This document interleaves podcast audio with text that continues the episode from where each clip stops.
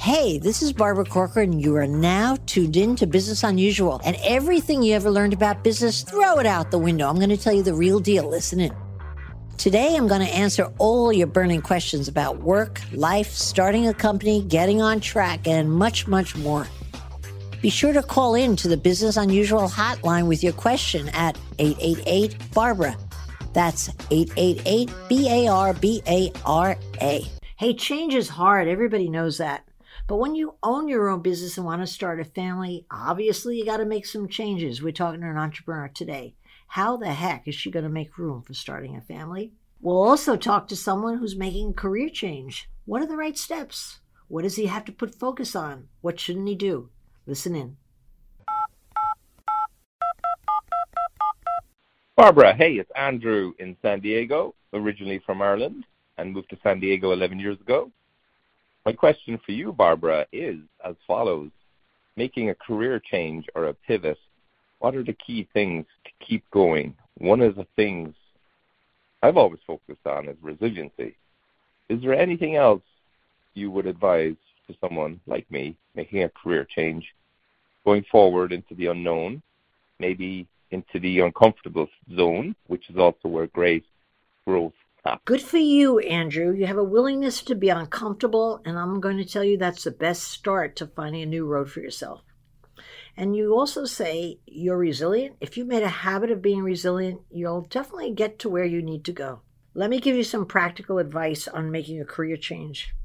You should look at it as a way to try new things on, not decide on what you're going to be different than what you've been already. But how about trying a few things on and seeing how they appeal to you? It's kind of like shopping in a store and you have to try a lot of stuff on to see what fits and looks well on you.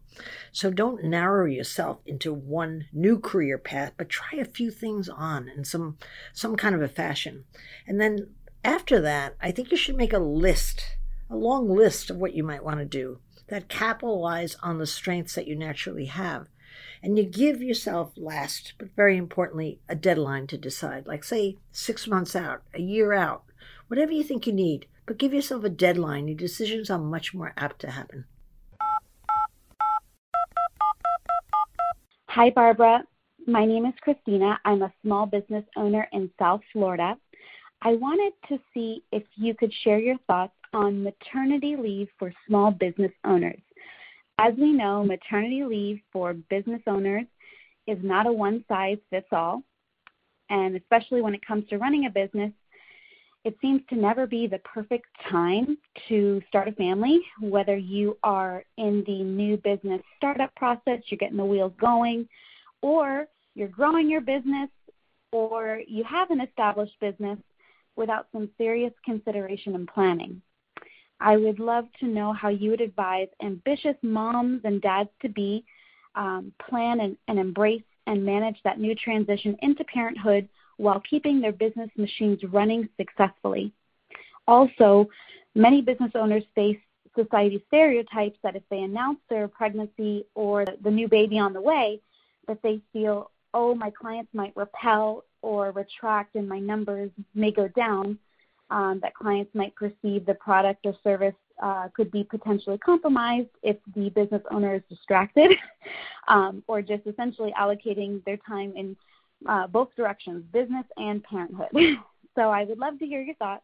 You know, you're right. It's never a perfect time to start a business, but that doesn't just apply to an entrepreneur at different stages in their career. It applies to everybody.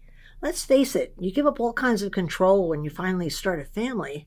And particularly if you're in business for yourself, you're accustomed to be in charge of everything. So it's a real compromise you have to make to make space for a family. I think honestly, you're a bit paranoid. I don't think you're entirely realistic. I think people's attitudes have changed toward women and men leaving the workforce to spend time with their kids. But I do think it's a very smart tactic to make sure that when you're dealing with your clients, you could share your happy development with them and then leave it alone. It's silly that very often new moms in at any posture or any point in their career actually say things like, "I have to drop my baby off. Uh, I can't make that particular appointment because I have to do this with my family." Don't do it. With clients, they don't want to hear about it. Somebody says, "I have another meeting. Could we make it another time?" So get rid of your paranoia because I don't think you have a realistic view of how clients would really feel.